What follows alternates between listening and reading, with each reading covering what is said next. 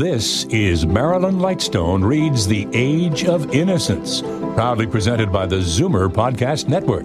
Now, without further ado, here is Marilyn to read us The Age of Innocence, Edith Wharton's 1920 Pulitzer Prize winning masterpiece. Chapter 18 What are you two plotting together, Aunt Medora?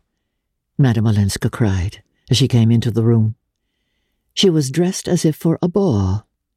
Everything about her shimmered and glimmered softly, as if her dress had been woven out of candle beams, and she carried her head high, like a pretty woman challenging a roomful of rivals. We were saying, my dear, that here was something beautiful to surprise you with. Mrs. Manson rejoined, rising to her feet and pointing archly to the flowers. Madame Olenska stopped short and looked at the bouquet. Her color did not change, but a sort of white radiance of anger ran over her like summer lightning. Ah! she exclaimed, in a shrill voice that the young man had never heard. Who is ridiculous enough to send me a bouquet? Why a bouquet? And why tonight, of all nights? I'm not going to a ball. I'm not a girl engaged to be married. But some people are always ridiculous. She turned back to the door, opened it, and called out, Nastasia! The ubiquitous handmaiden promptly appeared, and Archer heard Madame Olenska say, in an Italian that she seemed to pronounce with intentional deliberateness in order that he might follow it, Here, throw this into the dustbin. And then, as Nastasia stared protestingly, But no, it's not the fault of the poor flowers. Tell the boy to carry them to the house, three doors away, to the house of Mr. Winsett, the dark gentleman who dined here. His wife is ill. They may give her pleasure. Oh, the boy is out, you say? Then, my dear one, run yourself. Here, put my cloak over you, and fly. I want the thing out of the house immediately. And as you live, don't say they came from me. She flung her velvet opera cloak over the maid's shoulders and turned back into the drawing room, shutting the door sharply. Her bosom was rising high under its lace, and for a moment Archer thought she was about to cry. But she burst into a laugh instead, and looking from the Marchioness to Archer, asked abruptly, And you two, have you made friends? It's for Mr. Archer to say, darling. He has waited patiently while you were dressing. Yes, I gave you time enough. My hair wouldn't go, Madame Olenska said, raising her hand to the heaped up curls of her chignon. But that reminds me. I see Dr. Carver is gone, and you'll be late at the Blenkers. Mr. Archer, will you put my aunt in the carriage? She followed the Marchioness into the hall, saw her fitted into a miscellaneous heap of overshoes, shawls, and tippets, and called from the doorstep, Mind, the carriage is to be back for me at ten. Then she returned to the drawing room, where Archer, on re entering it, found her standing by the mantelpiece, examining herself in the mirror. It was not usual in New York society for a lady to address her parlour maid as my dear one, and send her out on an errand wrapped in her own opera cloak. And Archer, through all his deeper feelings, tasted the pleasurable excitement of being in a world where action followed on emotion with such Olympian speed. Madame Olenska did not move when he came up behind her, and for a second their eyes met in the mirror. Then she turned, threw herself into her sofa corner, and sighed out, There's time for a cigarette. He handed her the box and lit a spill for her, and as the flame flashed up into her face, she glanced at him with laughing eyes and said, What do you think of me in a temper? Archer paused a moment. Then he answered with sudden resolution, It makes me understand what your aunt has been saying about you. I knew she'd been talking about me. Well, she said you were used to all kinds of things splendors and amusements and excitements that we could never hope to give you here. Madame Olenska smiled faintly into the circle of smoke about her lips. Medora is incorrigibly romantic. It has made up to her for so many things. Archer hesitated again, and again took his risk. Is your aunt's romanticism always consistent with accuracy? You mean, does she speak the truth? Her niece considered. Well, I'll tell you. In almost everything she says, there's something true and something untrue. But why do you ask? What has she been telling you? He looked away into the fire, and then back at her shining presence. His heart tightened with the thought that this was their last evening by that fireside, and that in a moment the carriage would come to carry her away. She says, she pretends that Count Olenski has asked her to persuade you to go back to him. Madame Olenska made no answer. She sat, motionless, holding her cigarette in her half lifted hand. The expression on her face had not changed, and Archer remembered that he had before noticed her apparent incapacity for surprise. You knew then? He broke out. She was silent for so long that the ash dropped from her cigarette. She brushed it to the floor. She has hinted about a letter. Poor darling. Medora's hints. Is it at your husband's request that she has arrived here suddenly? Madame Olenska seemed to consider this question also. There again, one can't tell. She told me that she had had a spiritual summons, whatever that is, from Dr. Carver. I'm afraid she's going to marry Dr. Carver. Oh, poor Medora. There's always someone she wants to marry. But perhaps the people in Cuba just got tired of her. I think she was with them as a sort of paid companion. Really, I, I don't know why she came. But you do believe she has a letter from your husband? Again, Madame Olenska brooded silently. Then she said, After all, it was to be expected. The young man rose and went to lean against the fireplace. A sudden restlessness possessed him, and he was tongue tied by the sense that their minutes were numbered, and that at any moment he might hear the wheels of the returning carriage.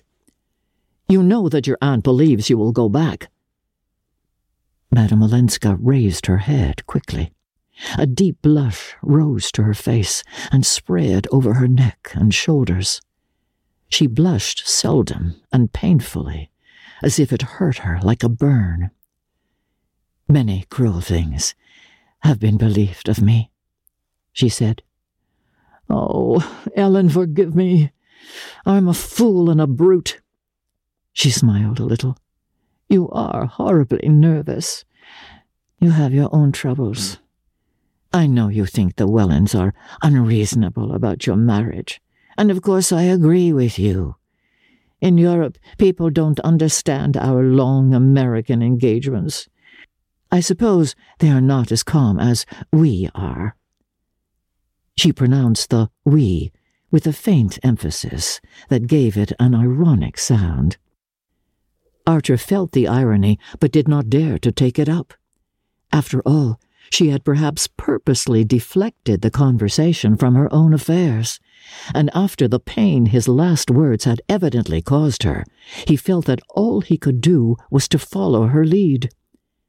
But the sense of the waning hour made him desperate. He could not bear the thought that a barrier of words should drop between them again. Yes, he said abruptly. I went south to ask May to marry me after Easter. There's no reason why we shouldn't be married then. Anne May adores you. And yet you couldn't convince her? I thought her too intelligent to be the slave of such absurd superstitions. She is too intelligent. She is not their slave. Madame Olenska looked at him. Well, then, I. I don't understand. Archer reddened and hurried on with a rush. We had a frank talk, almost the first. She thinks my impatience a bad sign.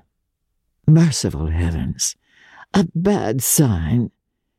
She thinks it means that I that I can't trust myself to go on caring for her. She thinks, in short, I want to marry her at once to get away from someone that I care for more. Madame Olenska examined this curiously. But if she thinks that, why isn't she in a hurry too? Because she's not like that. She's she's so much nobler. She insists all the more on the long engagement to to give me time. Time to give her up for the other woman? If I want to. Madame Olenska leaned toward the fire and gazed into it with fixed eyes. Down the quiet street, Archer heard the approaching trot of her horses. That is noble, she said, with a slight break in her voice. Yes, but it's ridiculous. Ridiculous? Because you don't care for anyone else? Because I don't mean to marry anyone else. Ah. There was another long interval. At length she looked up at him and asked, This other woman, does she love you? Oh, there's no other woman. I mean, I mean, the person that May was thinking of is, was never, ugh. Then why, after all, are you in such haste? There's your carriage, said Archer. She half rose and looked about her with absent eyes. Her fan and gloves lay on the sofa beside her, and she picked them up mechanically. Yes, I suppose I must be going. You're going to Mrs. Struthers? Yes. She smiled and added, I must go where I am invited, or I should be too lonely. Why not come with me? Archer felt that at any cost he must keep her beside him, must make her give him the rest of her evening. Ignoring her question, he continued to lean against the chimney piece, his eyes fixed on the hand in which she held her gloves and fan, as if watching to see if he had the power to make her drop them. May guess the truth, he said. There is another woman, but not the one she thinks. Ellen Olenska made no answer and did not move. After a moment, he sat down beside her and, taking her hand, softly unclasped it so that the gloves and fan fell on the sofa between them. She started up and, freeing herself from him, moved away to the other side of the hearth. Oh, don't make love to me. Too many people have done that, she said frowning. Archer, changing color, stood up also. It was the bitterest rebuke she could have given him. I have never made love to you, he said, and I never shall. But you are the woman I would have married if it had been possible for either of us. Possible for either of us? She looked at him with unfeigned astonishment.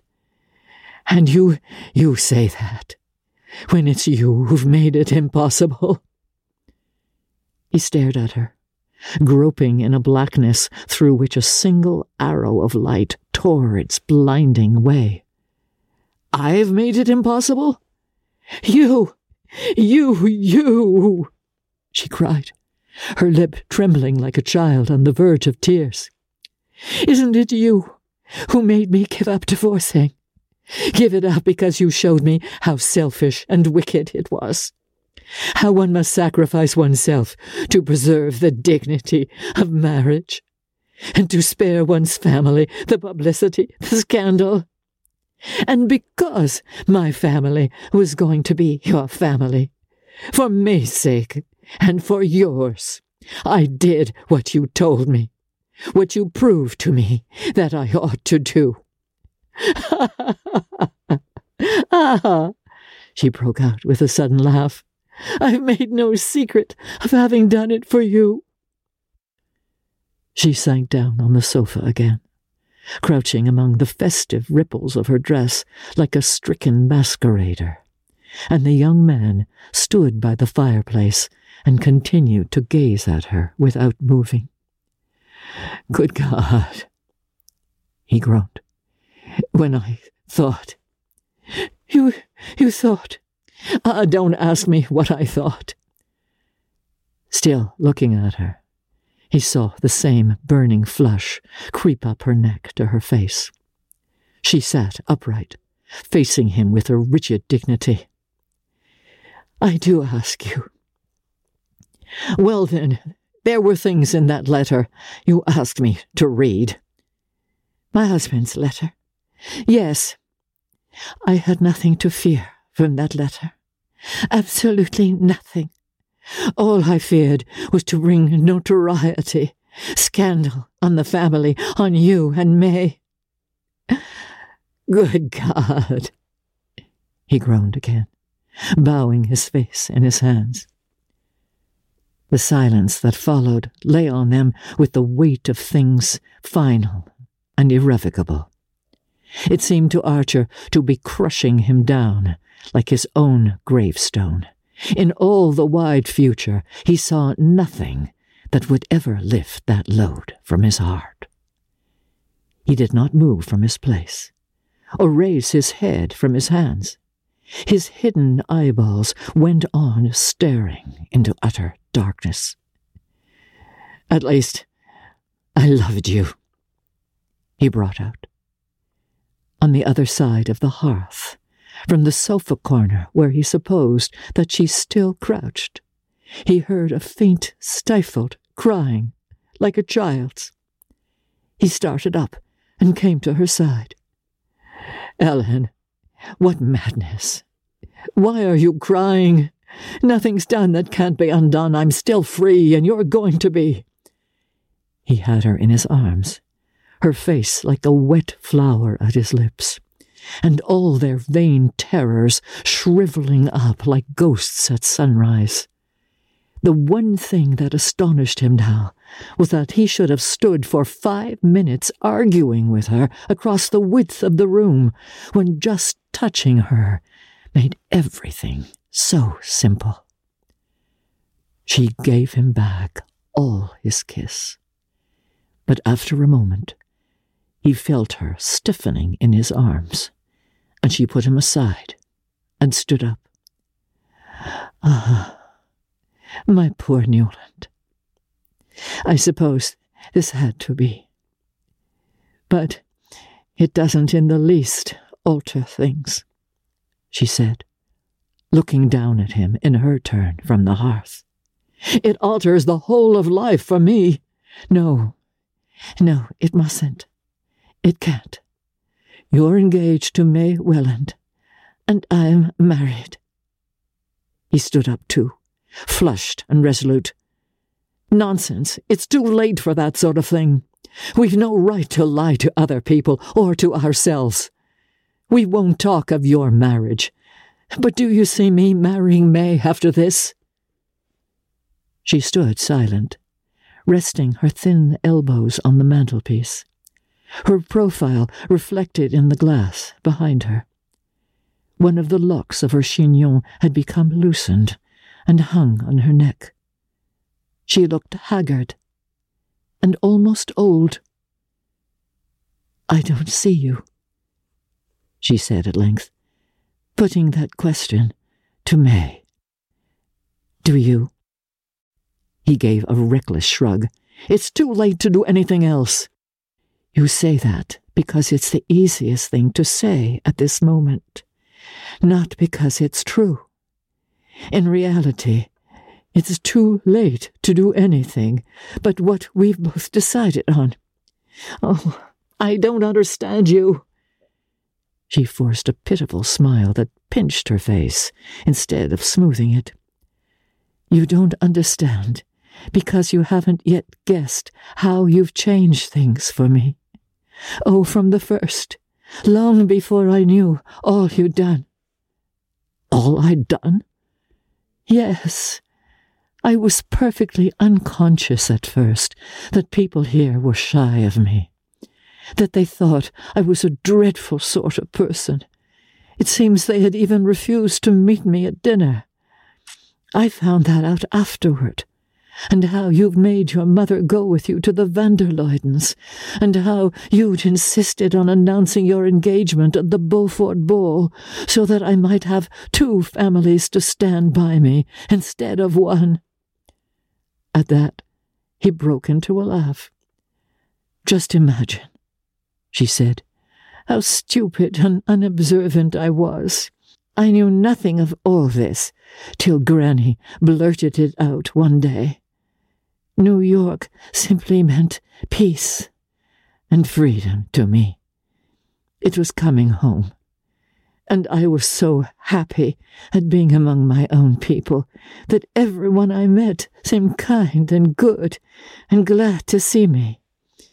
But from the very beginning, she continued, I felt there was no one as kind as you. No one who gave me reasons that I understood for doing what at first seemed so hard and unnecessary. The very good people didn't convince me. I felt they'd never been tempted. But you knew. You understood.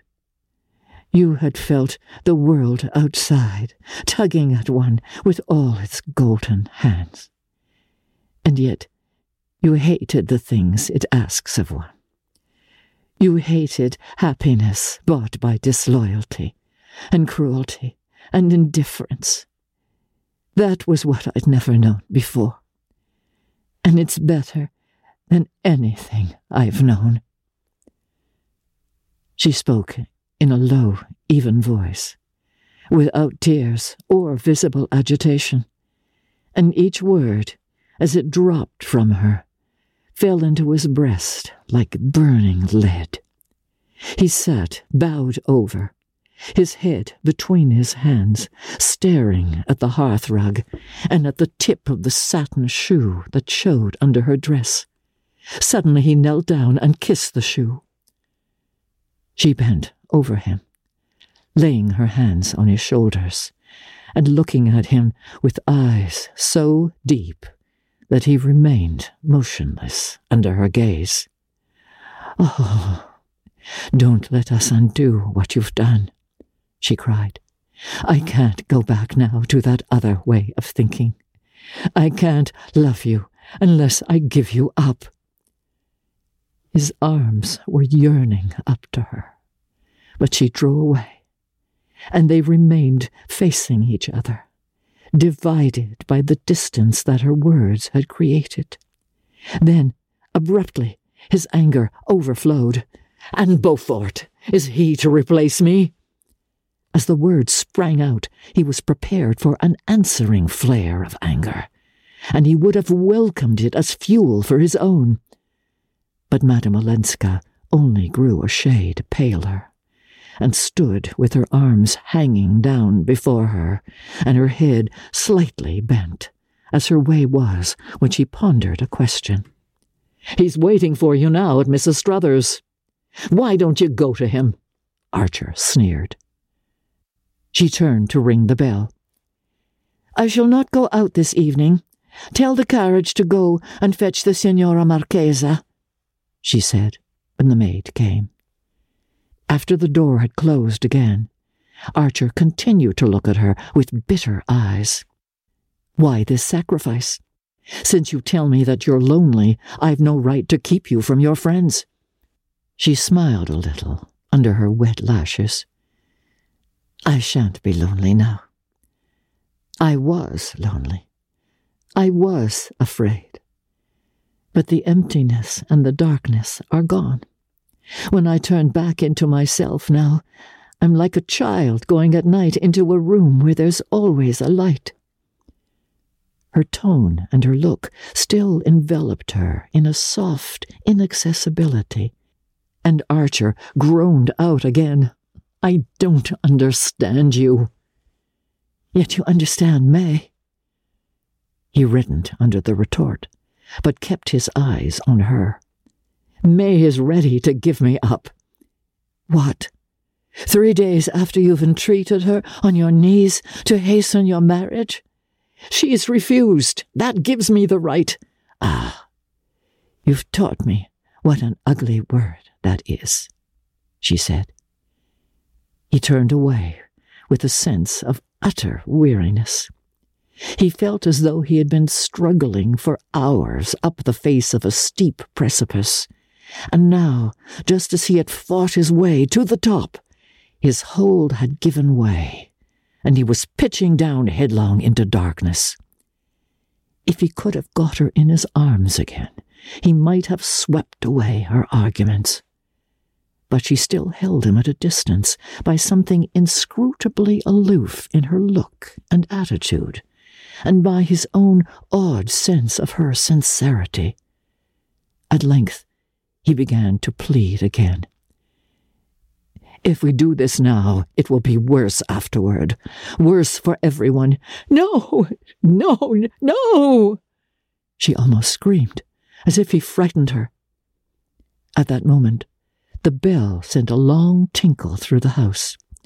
They had heard no carriage stopping at the door, and they stood motionless, looking at each other with startled eyes. Outside, Nastasia's step crossed the hall. The outer door opened, and a moment later she came in carrying a telegram, which she handed to the Countess Olenska.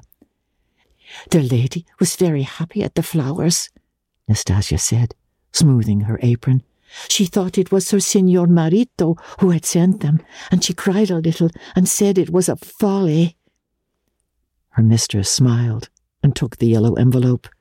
She tore it open and carried it to the lamp. Then, when the door had closed again, she handed the telegram to Archer. It was dated from St. Augustine and addressed to the Countess Olenska. In it he read, Granny's telegram successful. Papa and Mamma agree marriage after Easter. Am telegraphing Newland. Am too happy for words and love you dearly. Your grateful May. Half an hour later, when Archer unlocked his own front door, he found a similar envelope on the hall table on top of his pile of notes and letters. The message inside the envelope was also from May Welland and ran as follows Parents' consent, wedding Tuesday after Easter, at 12 Grace Church, eight bridesmaids. Please see rector. So happy. Love, May. Archer crumpled up the yellow sheet, as if the gesture could annihilate the news it contained. Then he pulled out a small pocket diary and turned over the pages with trembling fingers. But he did not find what he wanted, and cramming the telegram into his pocket, he mounted the stairs. A light was shining through the door of a little hall room which served Janey as a dressing room and boudoir and her brother rapped impatiently on the panel. The door opened, and his sister stood before him in her immemorial purple flannel dressing gown, with her hair on pins. Her face looked pale and apprehensive. Newland, I hope there's no bad news in that telegram. I waited on purpose in case. No item of his correspondence was safe from Janey. He took no notice of her question. Look here. What day is Easter this year? She looked shocked at such unchristian ignorance. Easter? Newland? Why, of course, the first week in April. Why? The first week? He turned again to the pages of his diary, calculating rapidly under his breath. The first week, did you say? He threw back his head with a long laugh. For mercy's sake, what's the matter? Nothing's the matter, except that I'm going to be married in a month. Janey fell upon his neck and pressed him to her purple flannel breast. Oh, Newland, how wonderful! I'm so glad. Oh, but dearest, well, why do you keep on laughing? Do hush, or you'll wake Mamma.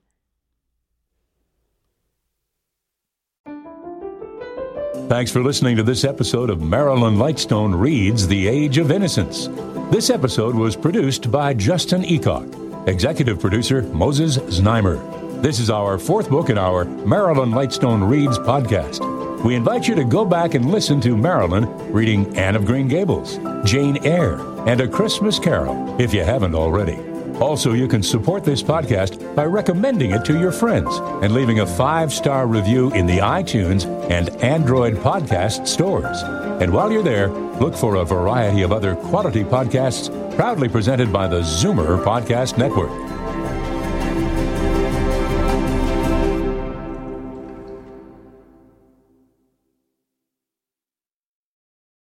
This podcast is proudly produced and presented by the Zoomer Podcast Network, home of great podcasts like Marilyn Lightstone Reads, Idea City on the Air, and The Garden Show.